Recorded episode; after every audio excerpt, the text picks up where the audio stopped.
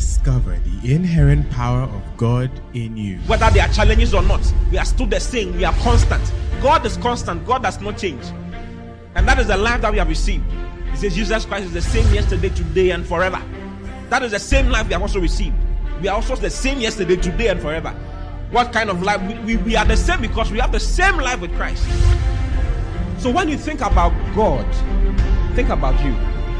Because everything He is, that is why He told Abraham, He said, I am your, your exceeding great reward. God gave Himself as a reward to Abraham.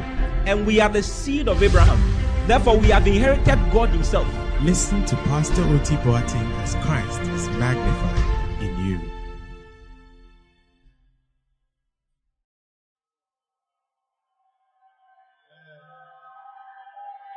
Lift your hands to Jesus, wherever you are. Lift your hands to Jesus. And I just want you to get into the mode of worship tonight. Behold the Lord. He is good and His mercies endure forever. Just begin to worship the Lord. Lift your voice wherever you are.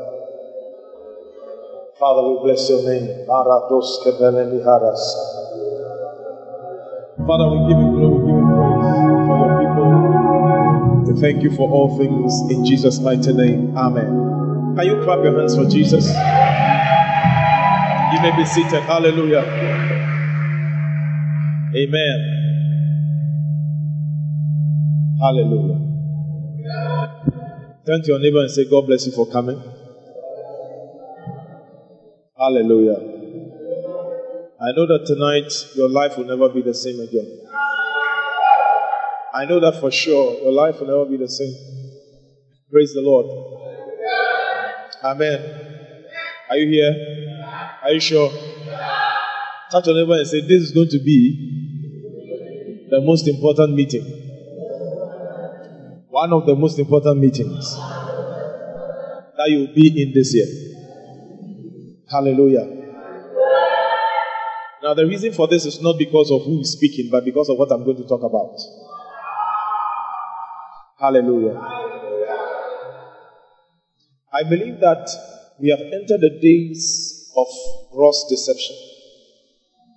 What that means is that the kind of deception that has entered the generation is such that Um, when you stand behind and see a person who is deceived, you wonder how come they did not see.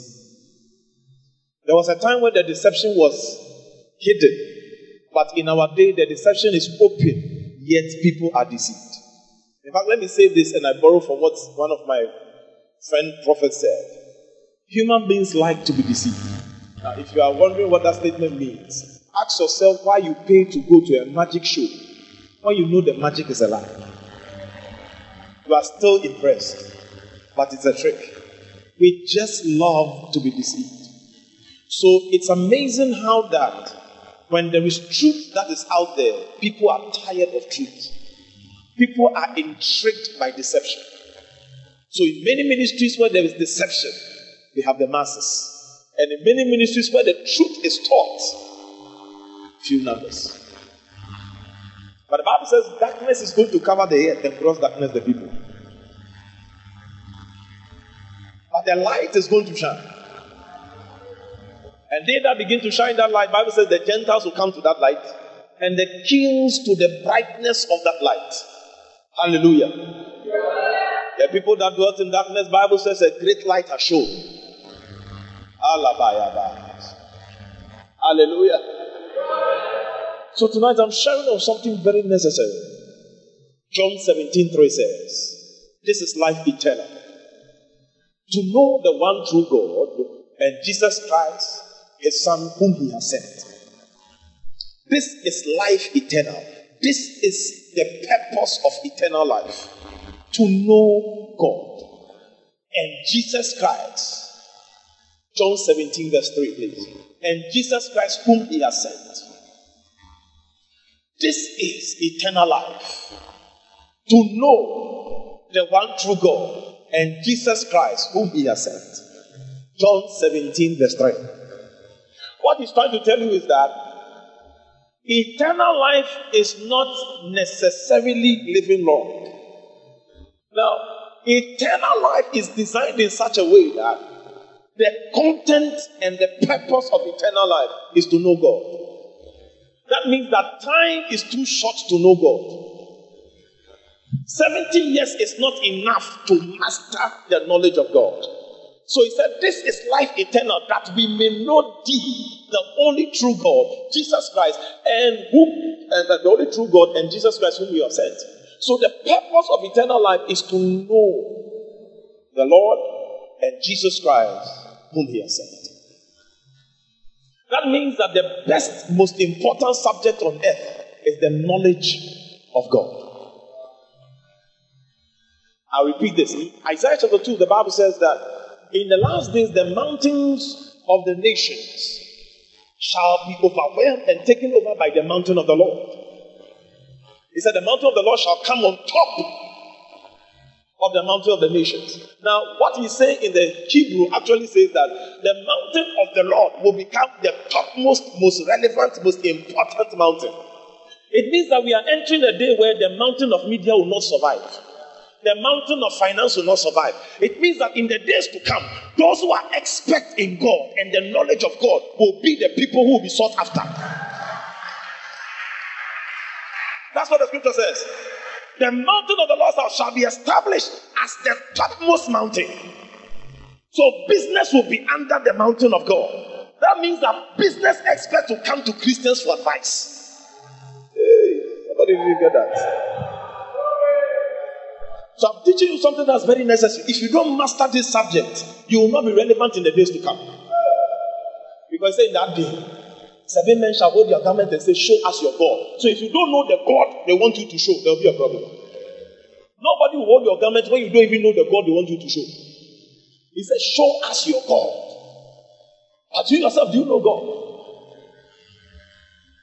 Probably you know about God, but you've not yet known God. Hey, Allah. Daniel eleven thirty-two says, they that know their Lord, the God, shall be what? Strong and do exploits. The Hebrew says, they that keep knowing God. So knowing God is a present continuous reality. You knew God last month, as long as you know him this month.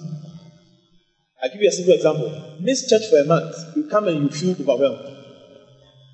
That means that God is not a dimension where when you leave, you come and meet him at the same spot. The glory is ever increasing. So if you miss last week's fasting, the next two weeks of fasting, you struggle. That's how God is.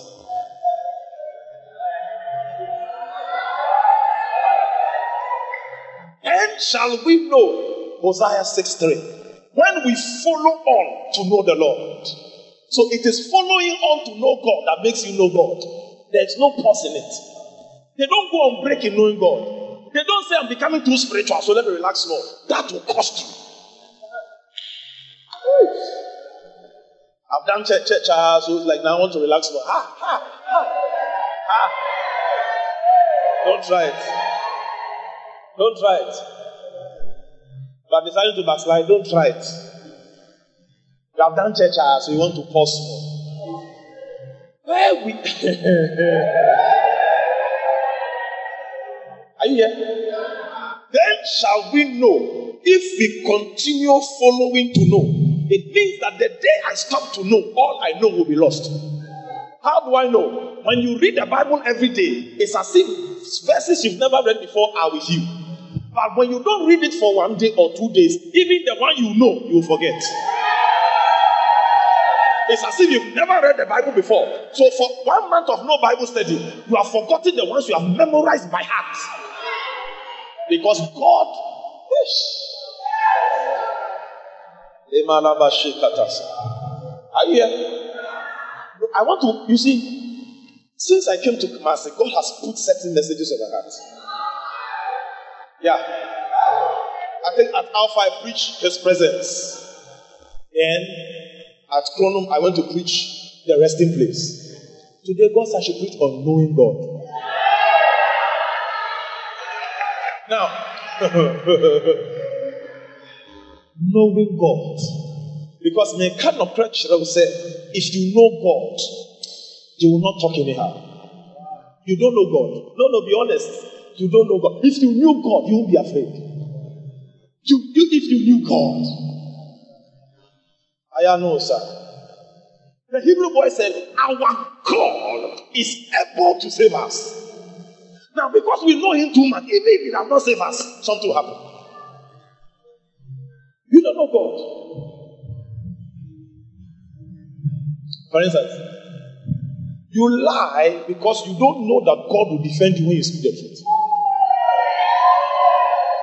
So anyone lying has a problem with the knowledge of God. Because you see, you are afraid that God won't stand by your side to defend you when you speak the truth. So you want to lie to defend yourself. You steal money because you don't know God will supply your needs. So you are looking for other means, Betway and all sorts of things to enrich yourself. You don't know. You don't know that they can put their trust in the Lord. You don't know. You don't know. So there's a, you just look at your life, ask yourself the question. If you know God, there are some things you will do. Nobody can advise you to slow down in your spirituality when you know God. Oh, you know God too well. They say, I was young, now I'm grown, I have never seen. I, have, I was young, now I'm grown, I have never seen. So the problem with growth, one day I was praying, and I told God, God, sometimes it looks as if you're a liar. And God said, listen, the word said, let all men be liars and God be true. And I said, Lord, what do you mean by that? Then the Holy Ghost took me on a journey and said, go through life, go through scriptures. I told Ananias to go and pray for Paul, who was then Saul. But when Ananias was going, I told Ananias in Acts chapter nine that I have told Saul about you because he is praying and has seen you in a vision coming to pray for him to be healed. But when God came to Ananias, Ananias is about to disobey. Ananias said, I won't go to that guy. He has killed people. Do you know what he has done to the church? God said, nevertheless, I have chosen for the ministry. It means that God has told Paul, Ananias is coming. But God has to negotiate with Ananias. Otherwise, it will look like God lied. That means that God was true when he said, next week, somebody will pay your fees. But the person to pay disobeyed.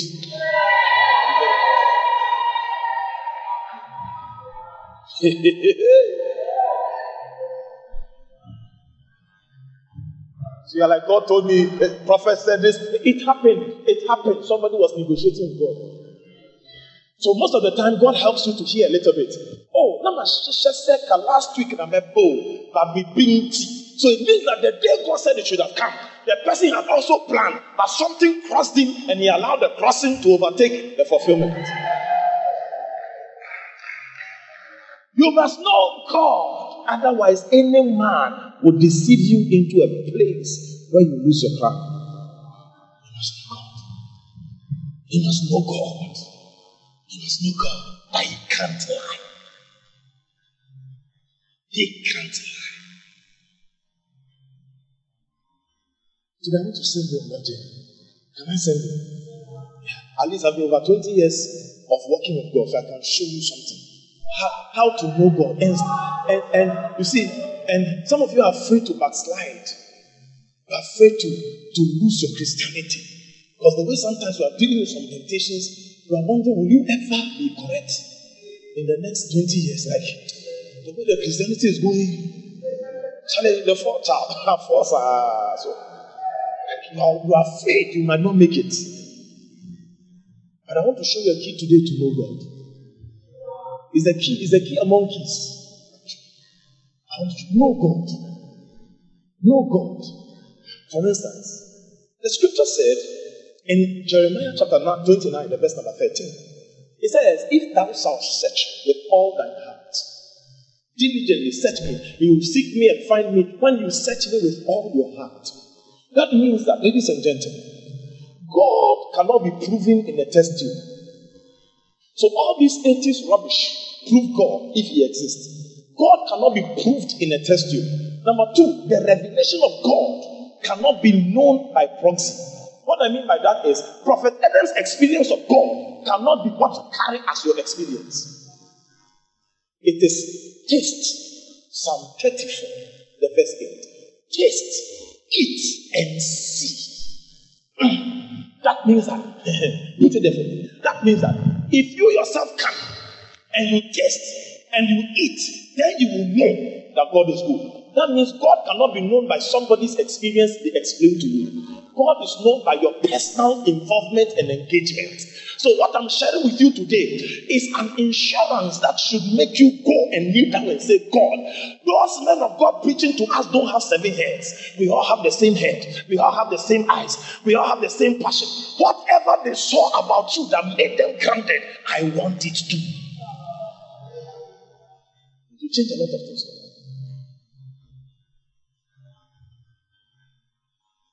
That's why the method by which people are trying to know God is frustrating them. God cannot be known by proxy. Somebody's description of God is not yours. And I prayed, carry out order, and the Lord opened the heavens, and the rain fell. That's powerful if you try it to work. Because no, no, no, you are trying to use somebody's description as how God should answer you. No, you must taste first. You must see first. So that you can get your personal experience. Then you can validate. That's why for, for, for truth, I know one thing that is true. There is no man that encounters God that can deny he exists. So when you are suspecting his existence, you have not yet encountered him. There are people who have seen ghosts. No matter what you say, the ghost is an apparition and a mental, what you call a figment of imagination. They will never believe you because they've seen one. So the dimension of encounter is what secures your permanent conviction. So tonight I'm provoking you to encounter God. God must enter my home. God must enter my bank. God must enter my car. God must enter my family. Then there will be no doubt that there is a God. Because in these days, the only proof is that I'm the proof. I saw God. No man was there. I saw him alone. Hallelujah. Amen. So like he said, um, you know, When he, when he came to visit me, I was hanging out with angels. They're like, ah, who does that? Ah, that's you. So I went for a prayer meeting one day at the park, Sabbath, and we were praying. And I said, Lord, I see angels. And I began to describe the angels. Then one of the gentlemen who was in the meeting said, ah, every day prophet is saying angels, angels. God, open my eyes too. He said, when his eyes opened, he was afraid. He said, Lord, it's okay. It's okay. It's okay. Is everything I said, the angel's size, the angel's appearance, the angel's torso, his, his dressing, he said, it was heavy for his mind. So the fact that someone said, I saw angels, and you're like, ah, these things are imaginations. One day you encounter one. You will. You sure will. Lift your hands to Jesus. Say, Lord, tonight, open my spirit. Say, Lord, tonight, open my spirit. I receive entrance into this reality. In the name of Jesus. In the name of Jesus. Oh, in the name of Jesus. Amen.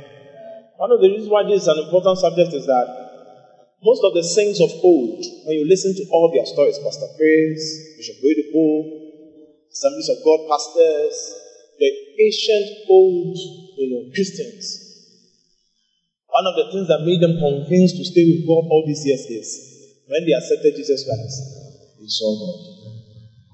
They either saw an angel or God appeared to them and said A B C. So there was no iota of doubt.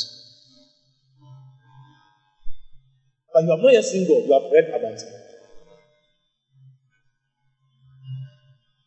You have not yet engaged Him, you have, you have, you have listened to things about Him. But tonight we must go further. He said, oh, taste. You have been tasted. But he says it's not enough. You must eat before you can see. So you must taste and eat to see that the Lord is good. Are you there? Psalm thirty-four. Holy Spirit. Kolabina in the past. Ramo Ramasama, verse eight. Los sapanima varishusus. Kalabasopramas. I went to a church in two thousand eleven. It was a convention. When I got there, the thing was stand still and see the salvation of the Lord. So as I was standing there, the Holy Ghost said, you are not going to call anyone personally to prophesy to them. Speak from the microphone. Because the thing is they should stand still and see. So as I stood on the stage, I said, there's somebody here, your name is Kwame. God said the court case and the land issue has been settled. So as I said, man said his heart. Nobody responded. I said, Lord, perhaps today it didn't go well. I was wondering if I missed it. So as I sat down in my room, the next day I came for the meeting. When I came for the meeting, lo and behold, the man came to testify. He said, sir, yesterday at the service you announced that Kwame, the court case has ended. He said, I've had the land case in lands commission, Kumasi, and in court for the past fifteen years. As soon as we said it, just twenty minutes ago, the judge called and said he's not even listening to the other party. I should go and clear the tractors that have been put there, the land is gone. Just like that. So he's not, listen, he's not calling you to the front and calling zero two four four. It's not that. No, no, no, no, no, no. Once a declaration is made and it's yours, you tap into it, it's yours. I said tonight, God is changing somebody's story. Is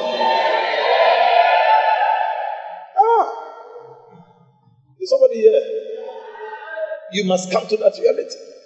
You must come to that reality. But if you don't, you might not see what you ought to see. Praise the Lord. Say, praise the Lord. Baba Debo said he was in the service, and the young man who had come to the service, he was prophesying and said, ah, there is somebody here in church. You have been saying your heart that God increase my height. He said, the Lord has increased your height. And all of a sudden, the man started shouting, ran to the front. He ran to the front. He said, what's happening? He came with the wife. He said, when we were coming to, from church, from the house, I was taller than my husband. But now my husband is taller than me. No hands were laid. Just a spoken word.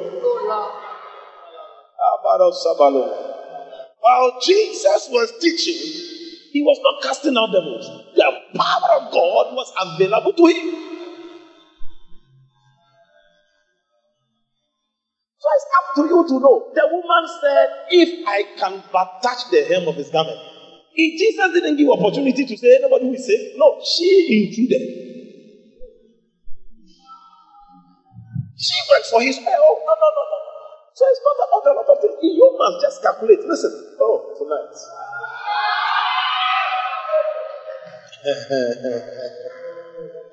Hallelujah. Are we here? Are we here together? All right. Let's go to Matthew chapter six, verse six. Thank you, Holy Spirit.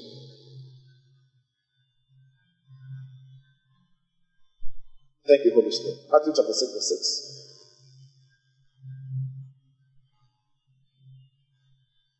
Are we together as a church? Want to go?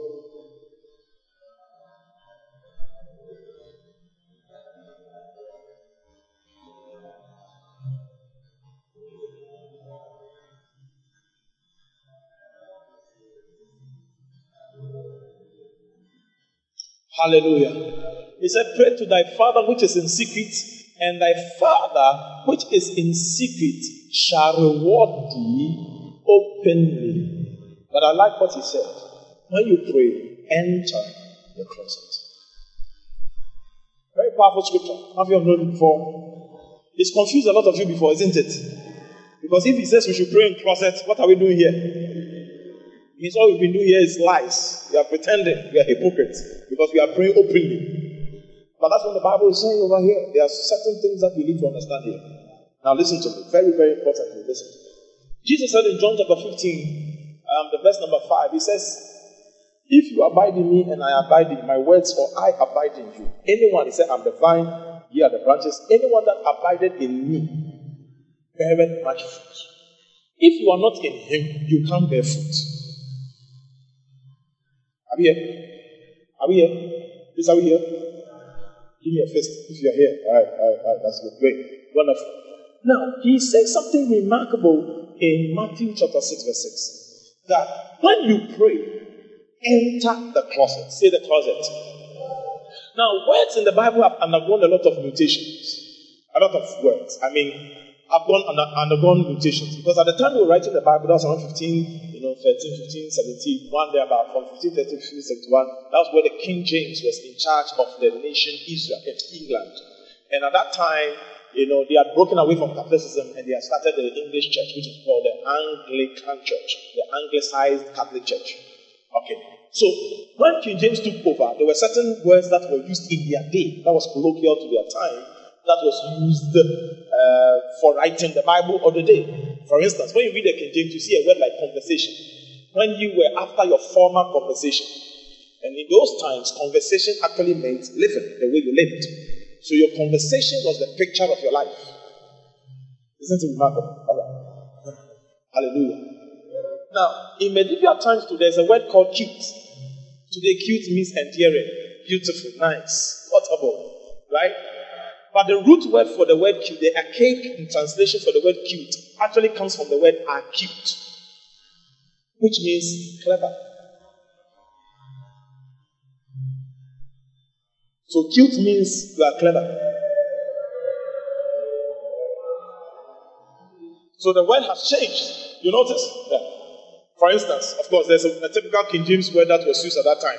Fair. Fair was not a lightening complexion. It was the word for beautiful. Beautiful. Are we here? Now there's another word called naughty. Today, naughty has more sexual connotation. In our day when we were in school, naughty means you were a bad boy. But the root word for naughty actually means wicked. So a person was described as a naughty king. It means he was a wicked king.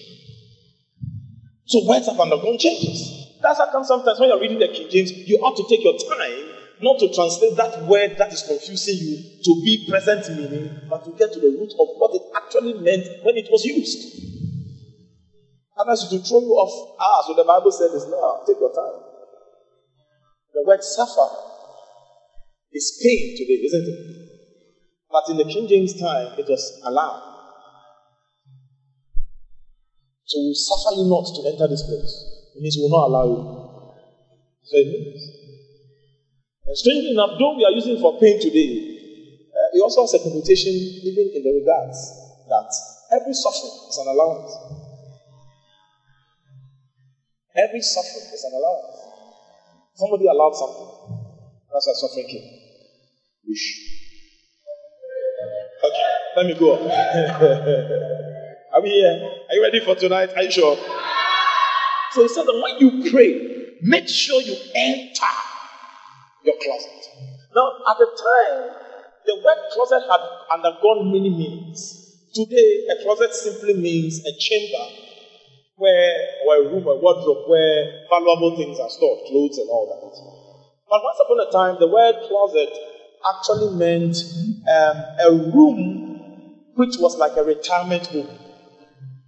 So where people who are retired were put in, that's closet. That's what closet meant. Are we here? It also means that, so of course the word retired means, you know, to, to cease from your labor and get to a place for a posture of rest. It also meant a security deposit box. But at the time Jesus was talking in his day, the word closet actually meant bedroom. Secret chamber where married people had their intimacy. He's following me. So he says that anytime you pray, you ought to enter that secret chamber where married people are ready for intimate union. That means that prayer is intimacy between God and us.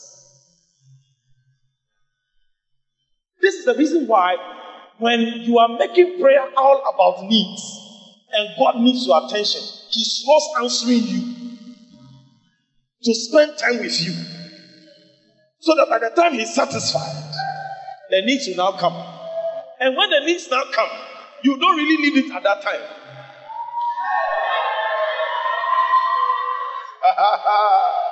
Because you have been praying for that car. You have been praying for the house. And God says, you know what? I need you more than the car. I need you more than you need the car. So you pray for a thing, you pray for a man, as if God is not answering you, but He's enjoying you. Why? Songs of Solomon, chapter two, verse fourteen. God is waiting to see your faith. He said, my beloved, look at that. He says, look at that. Oh, my dove. Oh, my dove in the clefts of the rock, in the secret places, bedroom, chamber, secret place of the stairs. Let me see thy countenance. So God, anytime you come to pray, God is excited that He has seen your face. No, if you don't know Him, you'll be frustrated. Because can I give you an example? Can I? Should I? A lot of you are in university right now, isn't it? When you enter the university, do you enter by your way to get your first class? You enter, a lecturer enters the lect- lecture hall and says that, you know something, I will, these are the courses, and these are the way the semester will run. Project work, field work, experiments, then you have attachments. You all add that together to score, isn't it? Now that is His terms. If you don't meet His terms, you are not getting your aim.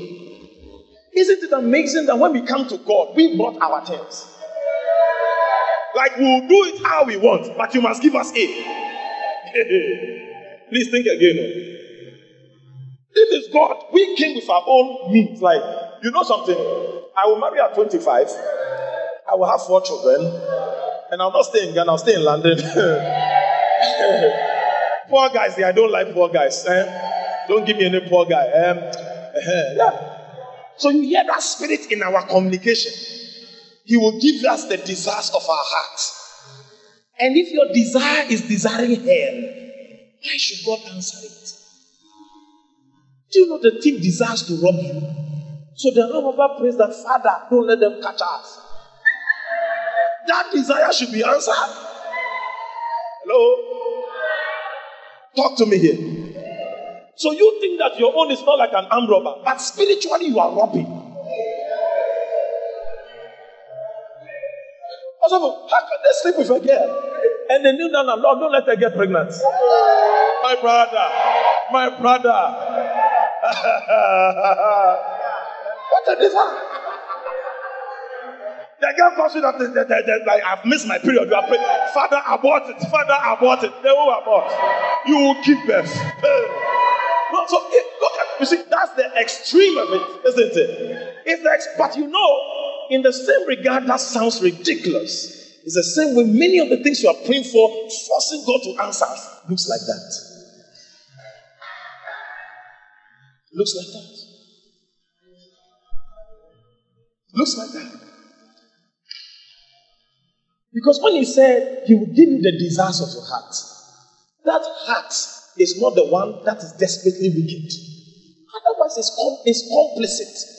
God cannot give a desperately wicked heart's desire. Do you know, I was one time, I remember about fourteen years ago, I was on a mountain praying. And as I was praying all night, I heard a woman praying, divorcing people in her prayer. Father, in the name of Jesus, I split this marriage. I destroy. Yes, yes, yes. Mm.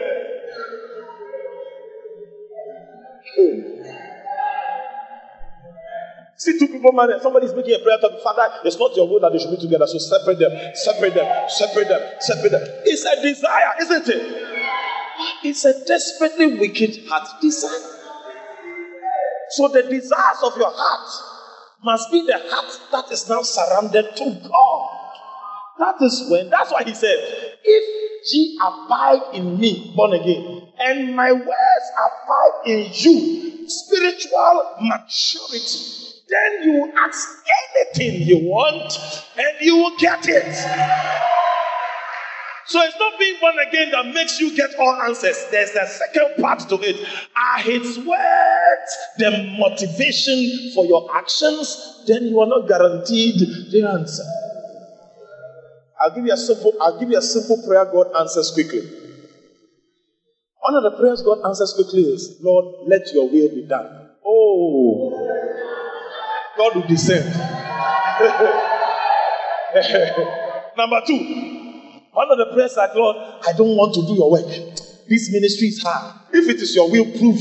Look, He is looking for laborers. Tomorrow morning, He will show you an answer. I know what I'm talking about. Oh, Father, my, my friend's mother is looking for school fees. Please surprise that family. Give them a testimony. Next week, they'll call you that, oh, God has intervened. But you, God, you'll be praying for your own fees.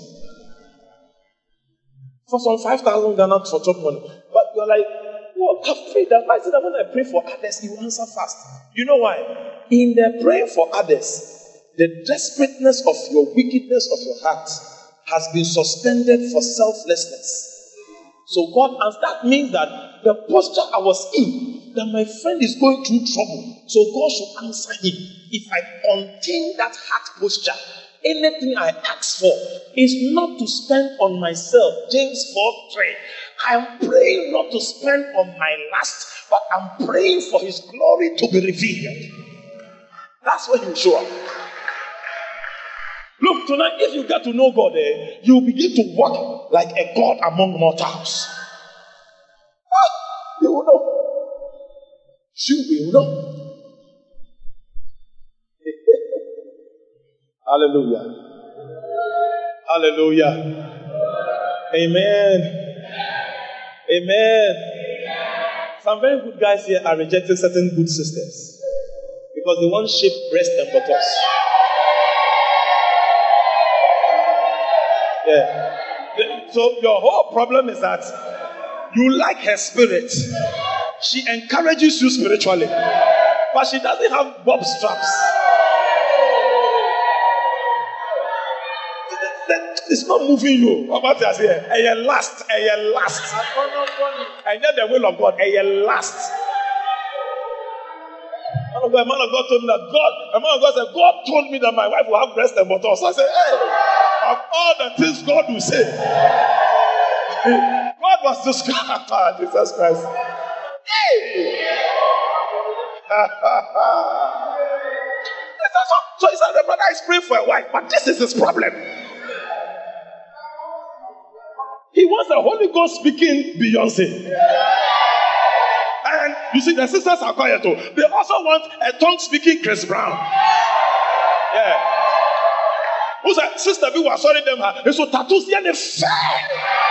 But they said, brother, Oja will not do tattoo. But on your American burger beer or cartons, or say preaching, and so tattoo one is out of, and you're cute, and you're cute. The Lord will deliver you.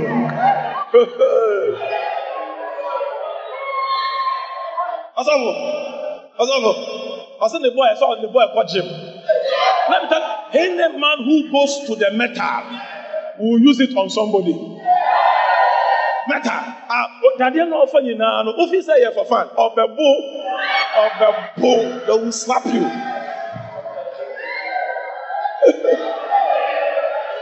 Hallelujah. Are you here?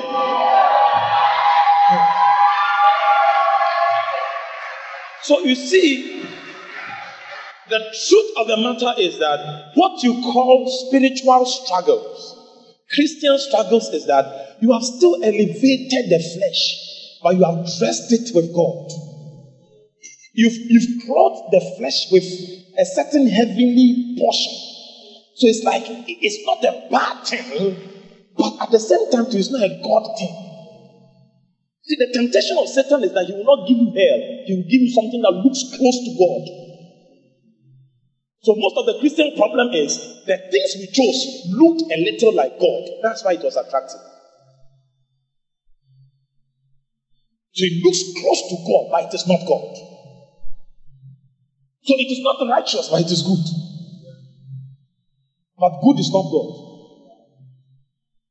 So the guy is good, but he's not righteous. The guy is kind, but he doesn't have the Holy Ghost.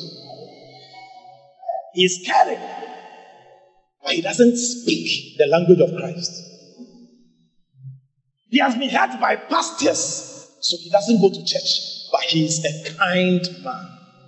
And I tell you something, he carries honey. Anytime you heat honey above fifty degrees Celsius, it becomes poisonous. When you boil honey, it becomes dangerous. So some people are very sweet till trouble shows up. You'll be shocked. The guy was sweet too. I said, so if we do it and I get pregnant, oh, I'll marry you. I will name you Junior. Junior, get ready. Junior is coming. Yeah. Odanda will say, will say, will say, get out of my life. Do I know you? You have been cheating on me. Am I the only guy? Hey! Sweet brother. When the heat came, he changed. It's not normal. And it's a prophetic direction I'm giving somebody. Uh, No, one of the things you need to understand is this. Hey, hey, hey. Also, look, people say they can't be preaching. Look at that. Look at, look at, look at something. something. Look at something. The Bible says, eh, He has made us to sit together with Him in heavenly places, far above principalities and powers. In Ephesians two, verse six. At the same time, the scripture also says that now that we are seated together with Him, eh, He says, if we live in the Spirit, we ought also to walk in the Spirit. Galatians chapter five. Then after all that, He comes to say in Ephesians chapter six verse ten, stand with your loins girt about. He says, stand, put on the whole armor of God that ye may be able to stand. So our Christian life starts with sitting, walking, and standing. You must maintain the ground to stand. When you wear the weapon, you come and stand. The armor of God, you, you come and stand. But you walk in the experience of God. But you sit in the restful position to command power. But when it came to the unbeliever's life in Psalm one is the reverse. Let's go there. Psalm one. You see something? Reverse no. Psalm one. Psalm one. Psalm one. Blessed is the man that what walketh not in the counsel of the ungodly, nor standeth in the way of sinners, nor sitteth. So when you follow the unbeliever, you end with sitting. But when you come to Christ, you start from sitting. And what he was saying simply is this. Was, oh, do you have Passion Translation? It will help us. The word counsel, no, I am not uh, very complex. But you, passion, put passion there. Look at passion. Do you have passion? Good. What does passion say? Ah, quickly. You see, something is put in there. The word counsel there means everything you are doing here, the painful part was that it's not somebody who's carried the Holy Ghost who told you. Your counsel for living. Somebody said you, are, you, have been, you, have been, you have been single for a long time. But why don't you get a guy to just impregnate you and have a child? It's a powerful counsel, but it's a counsel of an unbeliever. For instance, somebody tells you that, you know, these pastors, they are always dropping their money. They are always, ah, look at that. He said, what delight comes to the one who follows God's way? He won't walk in the step with the wicked, nor share the sinner's way, nor be found sitting in the scorner's seat. Now, the context was trying to tell us something, that whatever this person is doing, when you ask him the motivation and who suggested it, it came from God. Some people stop church because their friend who does not speak in tongues says something. That is walking in the counsel of a sinner. Ah, no, your roommate does not know God, doesn't go to church, and they are giving you counsel about your relationship. My sister, you are walking in the counsel. It means it is the advice you are using to take steps in life. May the Lord open our eyes in this generation, because we have more power than them. But you see, they've deceived us to think they enjoy more than us.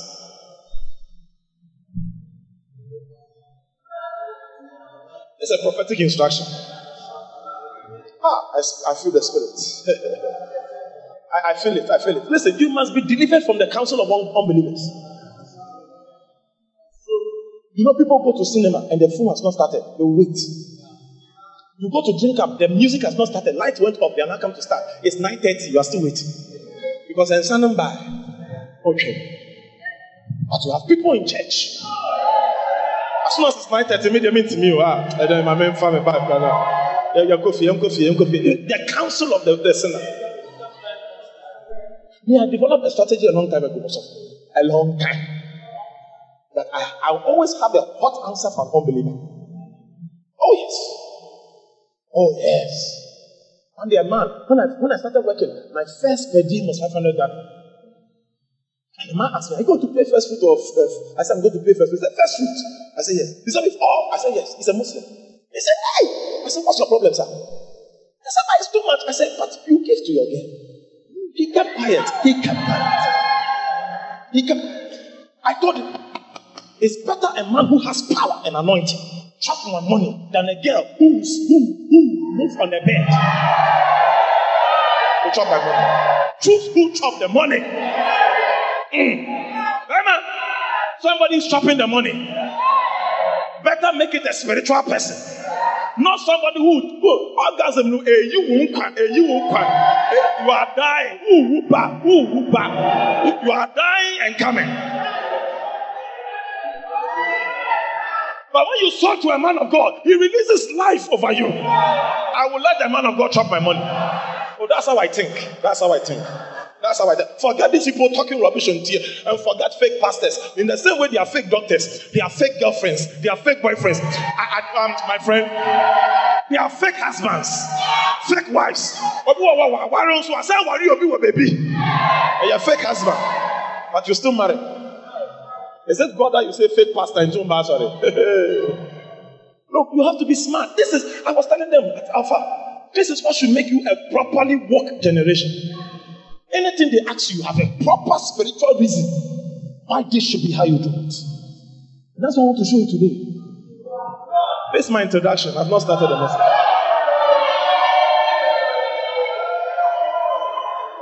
Hallelujah. Hallelujah. Hey. Iskebe. Hallelujah. He said, we'll, start, we'll come to a place where we enter the closet. Say, enter the closet. Say, enter the closet. Now, when I realized this scripture, my heart got scared. He said, if you don't abide in me and I don't abide in you, you will not be fruitful. Now, how does a baby come about? It takes intercourse. That means without intimacy, fruitfulness cannot be guaranteed. That means that, ladies and gentlemen, you can live a normal Christian life. Once you are not intimate with God, you will not reproduce miracles. So to know God, the word knowing God is not mental knowing. This knowing is actually intimate knowing. The knowing I'm talking about is an intimate one. I'm not talking, if it was about mental, I would have said knowing about God. This is knowing God. And the way the Bible says, and Adam knew his wife, it is knowing about God. In fact, it's so serious that scripture, well, when you read school scriptures, the Bible says, and Judah lay with Tamar.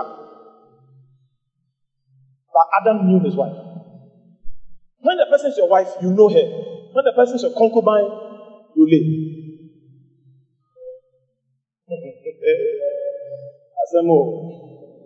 That means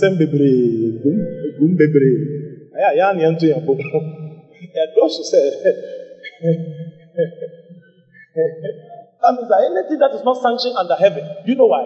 Can I tell you? Can I tell you? Now, when God created man, He created an aspect of man that longs for a belonging. He put that same thing in a woman. Now the goal of it is that God will become the one who is fully apprehended and understood when that knowing is consummated. Hear this. So the moment that is done, something happens. Why? In First Corinthians chapter six, the verse nineteen and twenty, and from fifteen downwards, it says that he that is joined to an harlot is one flesh. Now, listen to this. Everybody who's having illicit sex, I pray for you. I'm not calling you out, but I'm advising you. The more you mingle with other people, you are becoming one flesh with many people. So very soon you suffer depression because you have lost yourself to people. Oh, mechanical. Although it's so serious that when the person is having sex with somebody, you are minding your business in God. But because we are one flesh, in the spirit, you plus the person they are having sex with are having the same experience. Into two baby, but all of a sudden a desire to have sex is finding you. Why? At that instant, somebody is having sex with you, with them.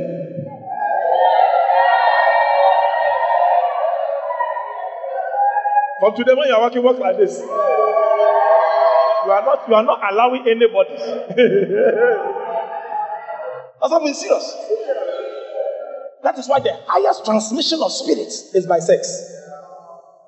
Because without your permission, once you merge with somebody, wherever they go, you went with them. So you are born again, you are spiritual, but from time to time, a strong sexual force is fighting. Somebody is enjoying, and you are praying. But in the spirit, you know, you are one flesh. Not just all three people are there. All the three people are sleeping with you at the present time. Oh, the doctors are here, they'll tell you, it's D N A mixture. A little bit of the person's D N A is in you. That is how successful. When people marry, there's two things that happen. The highest bond of love is resemblance. So when people marry, after a while, two years, three years, five years of marriage, if they are married well, you will think they are brother and sister. That's the highest bond of love. So the highest bond of love God gave us is to be His image. Mm. That means that potentially I'm His image, but if I don't constantly, intimately bond with God, I will not be looking like Him. I speak in tongues. Because I'm not activating what I've been designed for. Preaching. These are the revelations when you have it. No matter how many girls, four girls have been naked in front of me before. Four. I don't know. I saw it in the spirit. I had this revelation a long time ago. I knew that if I do one, I'm gone. And I was also what can and say because you have changed as a man of God, but the thing you did, the people are still doing. So from time to time, you see a certain child in the church, you're like, hmm, I akole, akole, akole. See me after church, you better counsel. That's a message.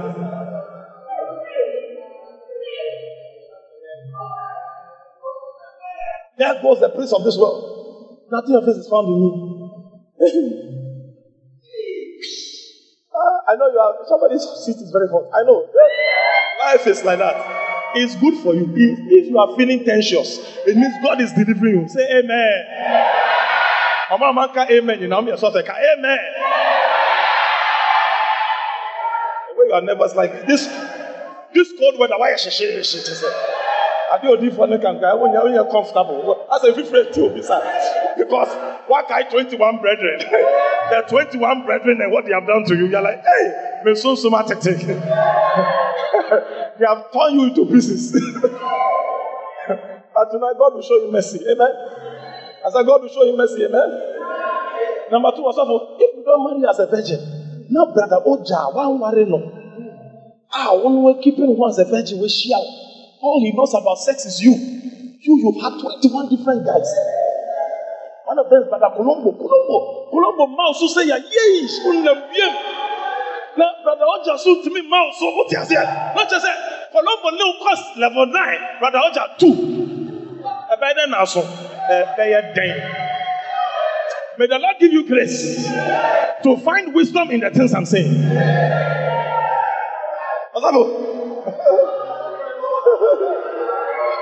When you marry virgin, you are, you are at peace. You don't know any other something. You, you are not comparing your mind. Why you cool inti? Why you compare those? Who chose am now compare? Oh, don't be angry at me. I'm a prophet. Eh? God is still on me. I'm preaching. I need to preach. All I'm trying to say is this, that in the spirit, the last day church is the church that will be typified by John the Apostle. He said, if he tarries till I come, what is it to you? What he was trying to say was that the same way he said, this generation will not pass until my coming. So in John twenty-one, he was saying that John himself came to correct that. He didn't say, I won't die. He said, if I, he tarries till I come, what is it to you? So he was saying that there was a movement of a kind of spiritual And, and emphasis. Peter had his day, fishers of men. Paul has his day, tent makers, who were wise master builders, teaching and building the church. But the next move of God is the move of the beloved.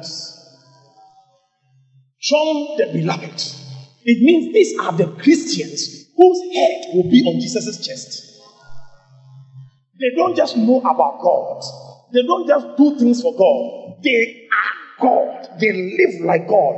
That's why Jesus, eh, when he was dying, could not find any of the, any of the disciples who was ready to be like him.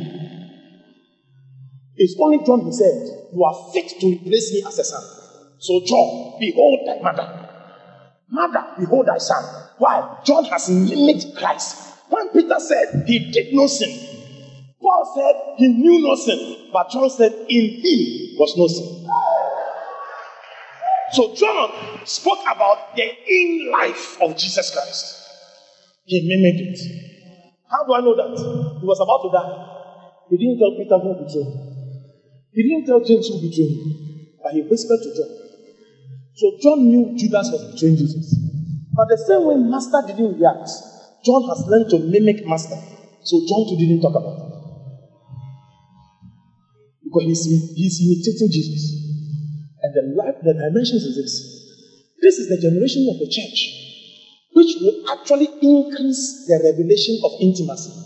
But Satan has preempted it in bringing us the experience of sexual perversion. So everything you are seeing sexually, and I'm telling you something right now. If you see, when he was speaking in First Corinthians six, sixteen down to nineteen, he spoke about harlots. Then he said, when you are joined to God, you are one spirit. When you are joined to a man, you become flesh. But when you join to God, you become spirit. It means that there's only one spiritual husband.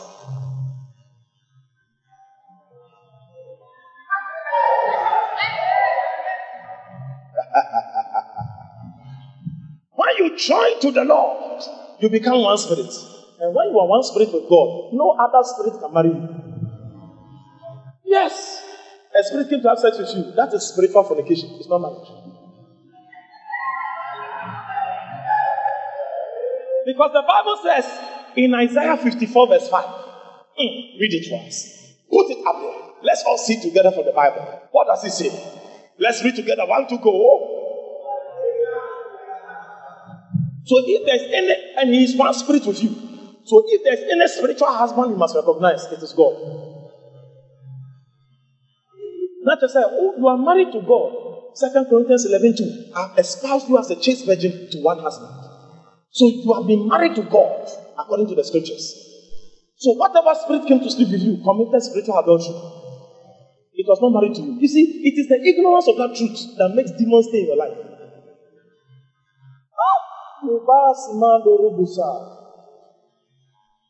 Next time a spirit shows up in your dream trying to seduce you, wake up. Sit on your bed and say, if you show up again, I deal with you. Go back to sleep. That's all. It's not that I bind the spirit. You see, when you entertain them without without knowledge, they know they have, they know you.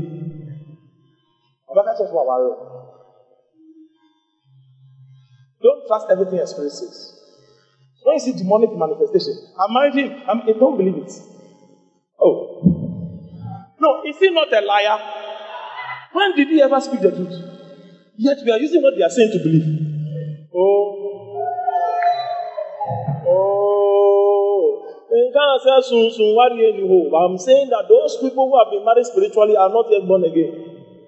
But the moment you get born again, you are married to God now.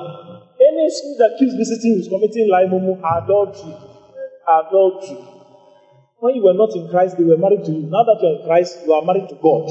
Tell that spirit that I'm now married to God. Me and God are one spirit. Me and God are one spirit. And so from today, in the name of Jesus. Number two, the next revelation is sex is physical. That's why no matter how many times you do it in your dream or you do it in the spirit, you uh, ejaculate sperm. You do ejaculate in the spirit. I got that revelation. you no, no, I told that spirit, I said, hey, sex is between husband and wife. You cannot show it. You see, when you know, they won't come. You don't know. Ignorance is the strength of the oppressor. You don't know why doesn't thing come. No, no, no, no, no, no. Sex, even my wife has no right to appear in my dream, so we have sex. Physically. It's one flesh. He shall join to one husband, and the two became one flesh. For this cause, they didn't become one spirit, one flesh. So even my wife is not married to me spiritually. Yeah. Even the one that is legal is not married to you spiritually. The Bible says that two shall become one spirit. It's a one flesh. So where did that spirit show up? Ah, today somebody is delivered in Jesus' name. And ye shall know the truth. Trust me, I'm a prophet. I've dealt with spirits for a long time. I've dealt with them for a long time. I've known their names. I know their category. I know their rankings by the grace of God. And I can tell you they are masters of deception. It took Paul three days to realize that that spirit that was speaking even the truth was lying. Listen to Paul and Silas. They are called of God. That's the demon. You know what? The Holy Ghost will not bring attention to himself. Why would he have bring attention to the one he's using? Um, the Holy Spirit will not bring attention to he, the power of God. How much more the vessel that is carrying the power? Why will he bring attention to that one? So any spirit that wakes up, hey, this man of God, he's a powerful man of God. Listen to him, he's a foul spirit.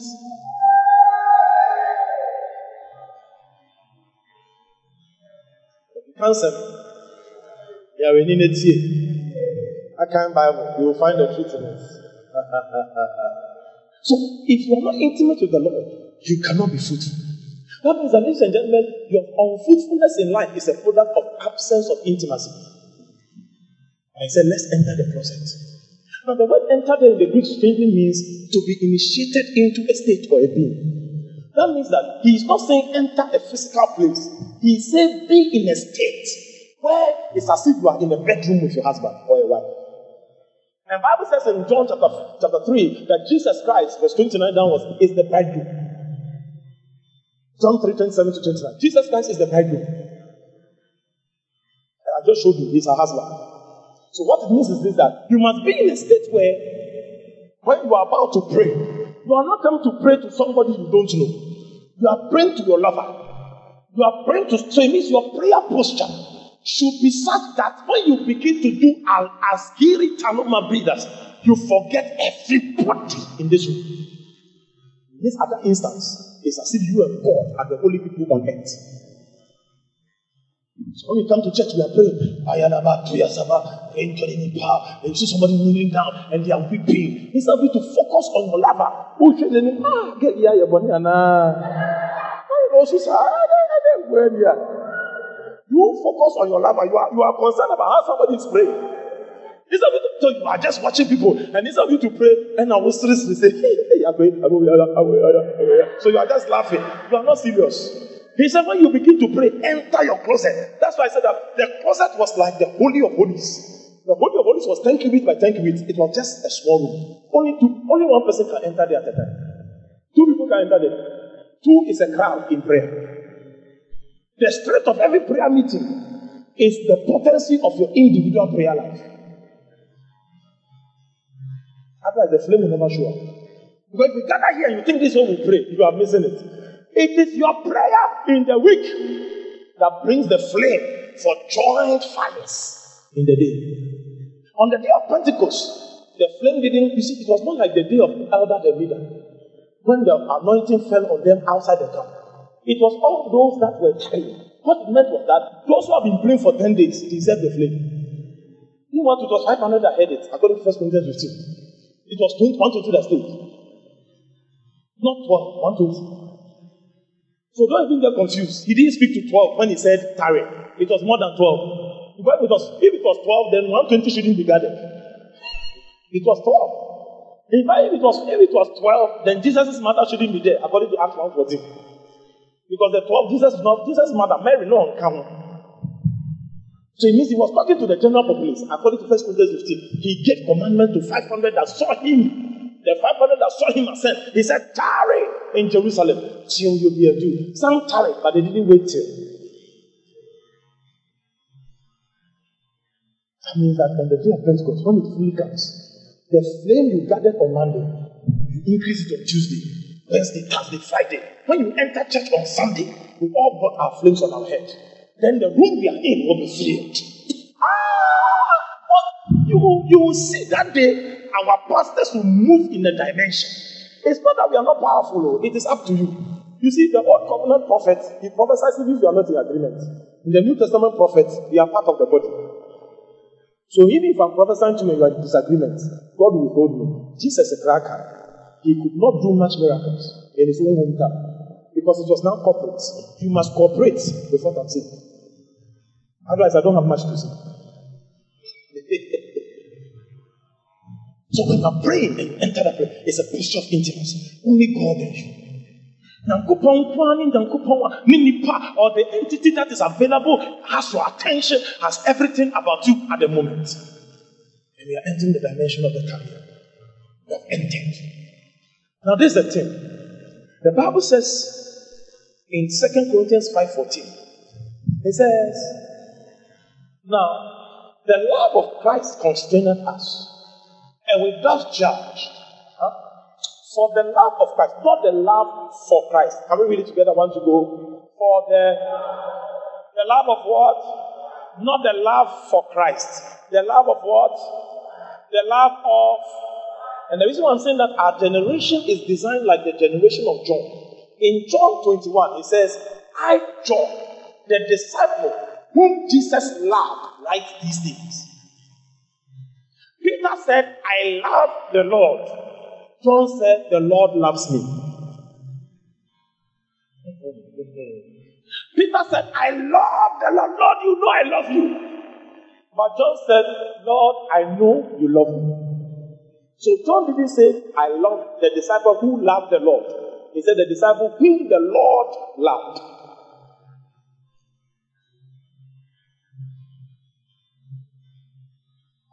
So the love for Christ is your love for God. And he said, no. The constraining power for this life is knowing God's love for you.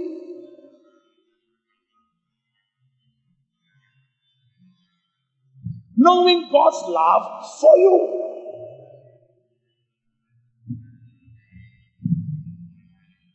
What is it then? He said in Ephesians chapter three, verse seventeen.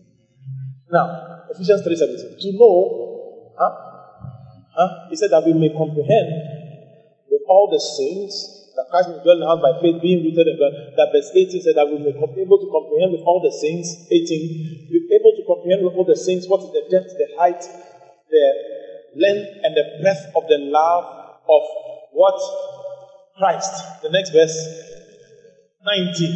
And to know the love of Christ, which what? Passeth knowledge, that we might be what? Filled with all what? The fullness of God. What he's now saying to you is this, that if I ask you how to be filled with all of God, what will you tell me? Some of you say fast. Am I right? Some of you say prayers. Am I right? But he's saying that what makes you full of all of God is receiving His love. It's not even prayer and fasting. I know people who pray and fast, but they are empty. I met a bishop. Bishop. I see me soon, soon, Kanda. Bishop. So when it starts raining, he's afraid. He doesn't want to go out. So he's praying all right, but he's not full of God. You notice you've been praying a lot, but still after the prayer, like Josh Kabaya, Rabadaba, Lord use me, Lord use me, Lord use me. Oh, then if you are praying for prophetic anointing, you are praying, ayo, aya. When you finish the Jeremiah, you don't understand why. You know why? To be filled with God is not how much you pray. To be filled with God is not necessarily in the fasting. It is in to know His love for you. That means when you are walking, look at this. Can I show you a simple secret? Jesus Christ was being baptized, and a voice came from heaven. This is my beloved Son, in whom I am well pleased. Matthew three. As soon as Matthew three sixteen. As soon as he entered Matthew fourteen, the Bible said he was hungry. Verse two and three. And the enemy came and said, "If thou art the Son of God, say to this stone, turn to bread." Just in chapter three, in the Jordan, he was addressed as the beloved Son. When Satan came to tempt him, he deleted beloved and called him Son. Look at that. Chapter three, verse sixteen said, "This is my beloved Son, in whom I am well pleased." When Satan came, he didn't call him beloved Son, he called him Son. Because the moment you know you are loved, you can't betray your love. Can I tell you something? When he said, a lot of us say, we feel we cheat on our girlfriends and our boyfriends, but we don't realize you have been cheating on God every day. Now think about it. Cheating on your girlfriend, boyfriend is more important than cheating on God. Are you in the service? That's because you don't understand that He's your lover. Joseph saw it and said, "How can I do this against my master and against the Lord?" Because he was in love, and the Ten Commandments was not given. That means that, ladies and gentlemen, when you walk in intimacy, you fulfill the law, even the ones you don't do. The Ten Commandments had not come at the time Potiphar was tempt- Potiphar's wife was tempting Joseph. But Joseph said, I cannot do this. How did you know it was wrong? Why? Because what I've come to do, I've come to cheat on God. Cheating on a mere man is important to you. I don't want to cheat on my boyfriend. If my boyfriend sees that I'm talking to the wrong girl and, my, uh, and the, the wrong boy, she'll be angry, so I don't want to. But you've been talking to wrong people since you got born again. You'll be going to wrong places that has been cheating on God every day. You watch movies your eyes shouldn't watch. You've been cheating on God every day and you don't have a problem. You don't have a problem. Why? Because you don't realize that you are the beloved. The day I caught the key of intimacy, I'm telling you, your appetite for any sexual immorality will die. I can't sin against my Baba. I love God. This generation has been restored to that truth. We have lost the love of the love, the love God has for us. We don't, we are not, we are not all. So means an uncle pound up. Uncle pound up. Let's sing the song. Odo beni, odo beni, odo beni. Back to the fight. Jesus loves me, this I know. Forever. If you knew he loved you, you won't break his heart. Ah, bro. Some people don't know you. Now we'll share. When Google can say, Jano, say, oh, we are investigating. You want to see the new trend in town. So, oh, share. Oh, share. Hey, and I say, yeah, hey, King Yasiti killed the cattle. Oh, now we'll share. Yes, yes, yes. So now we'll share. Hey, son of Yasia, hey, Kole, Kole. Children of nowadays, hey, but you are watching.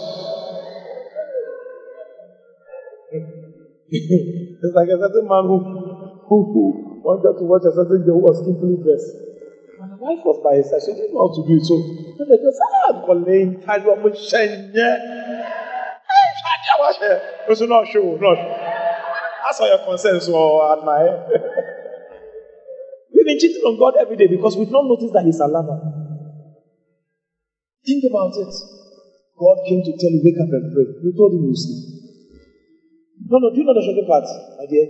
And that same gentleman, after God said, they didn't pray. And he sent him a text at midnight. He said, why are you just going home? You are not well. Of Faruba, ever of this, of that very minute. Sleep not, catch and go and say, I'm too tired to pray. Until you sleep. Because God bless you on that. Don't buy them. So much going home, I can't sleep. And I can't switch and change. It was some of that. You stay here all night for a woman.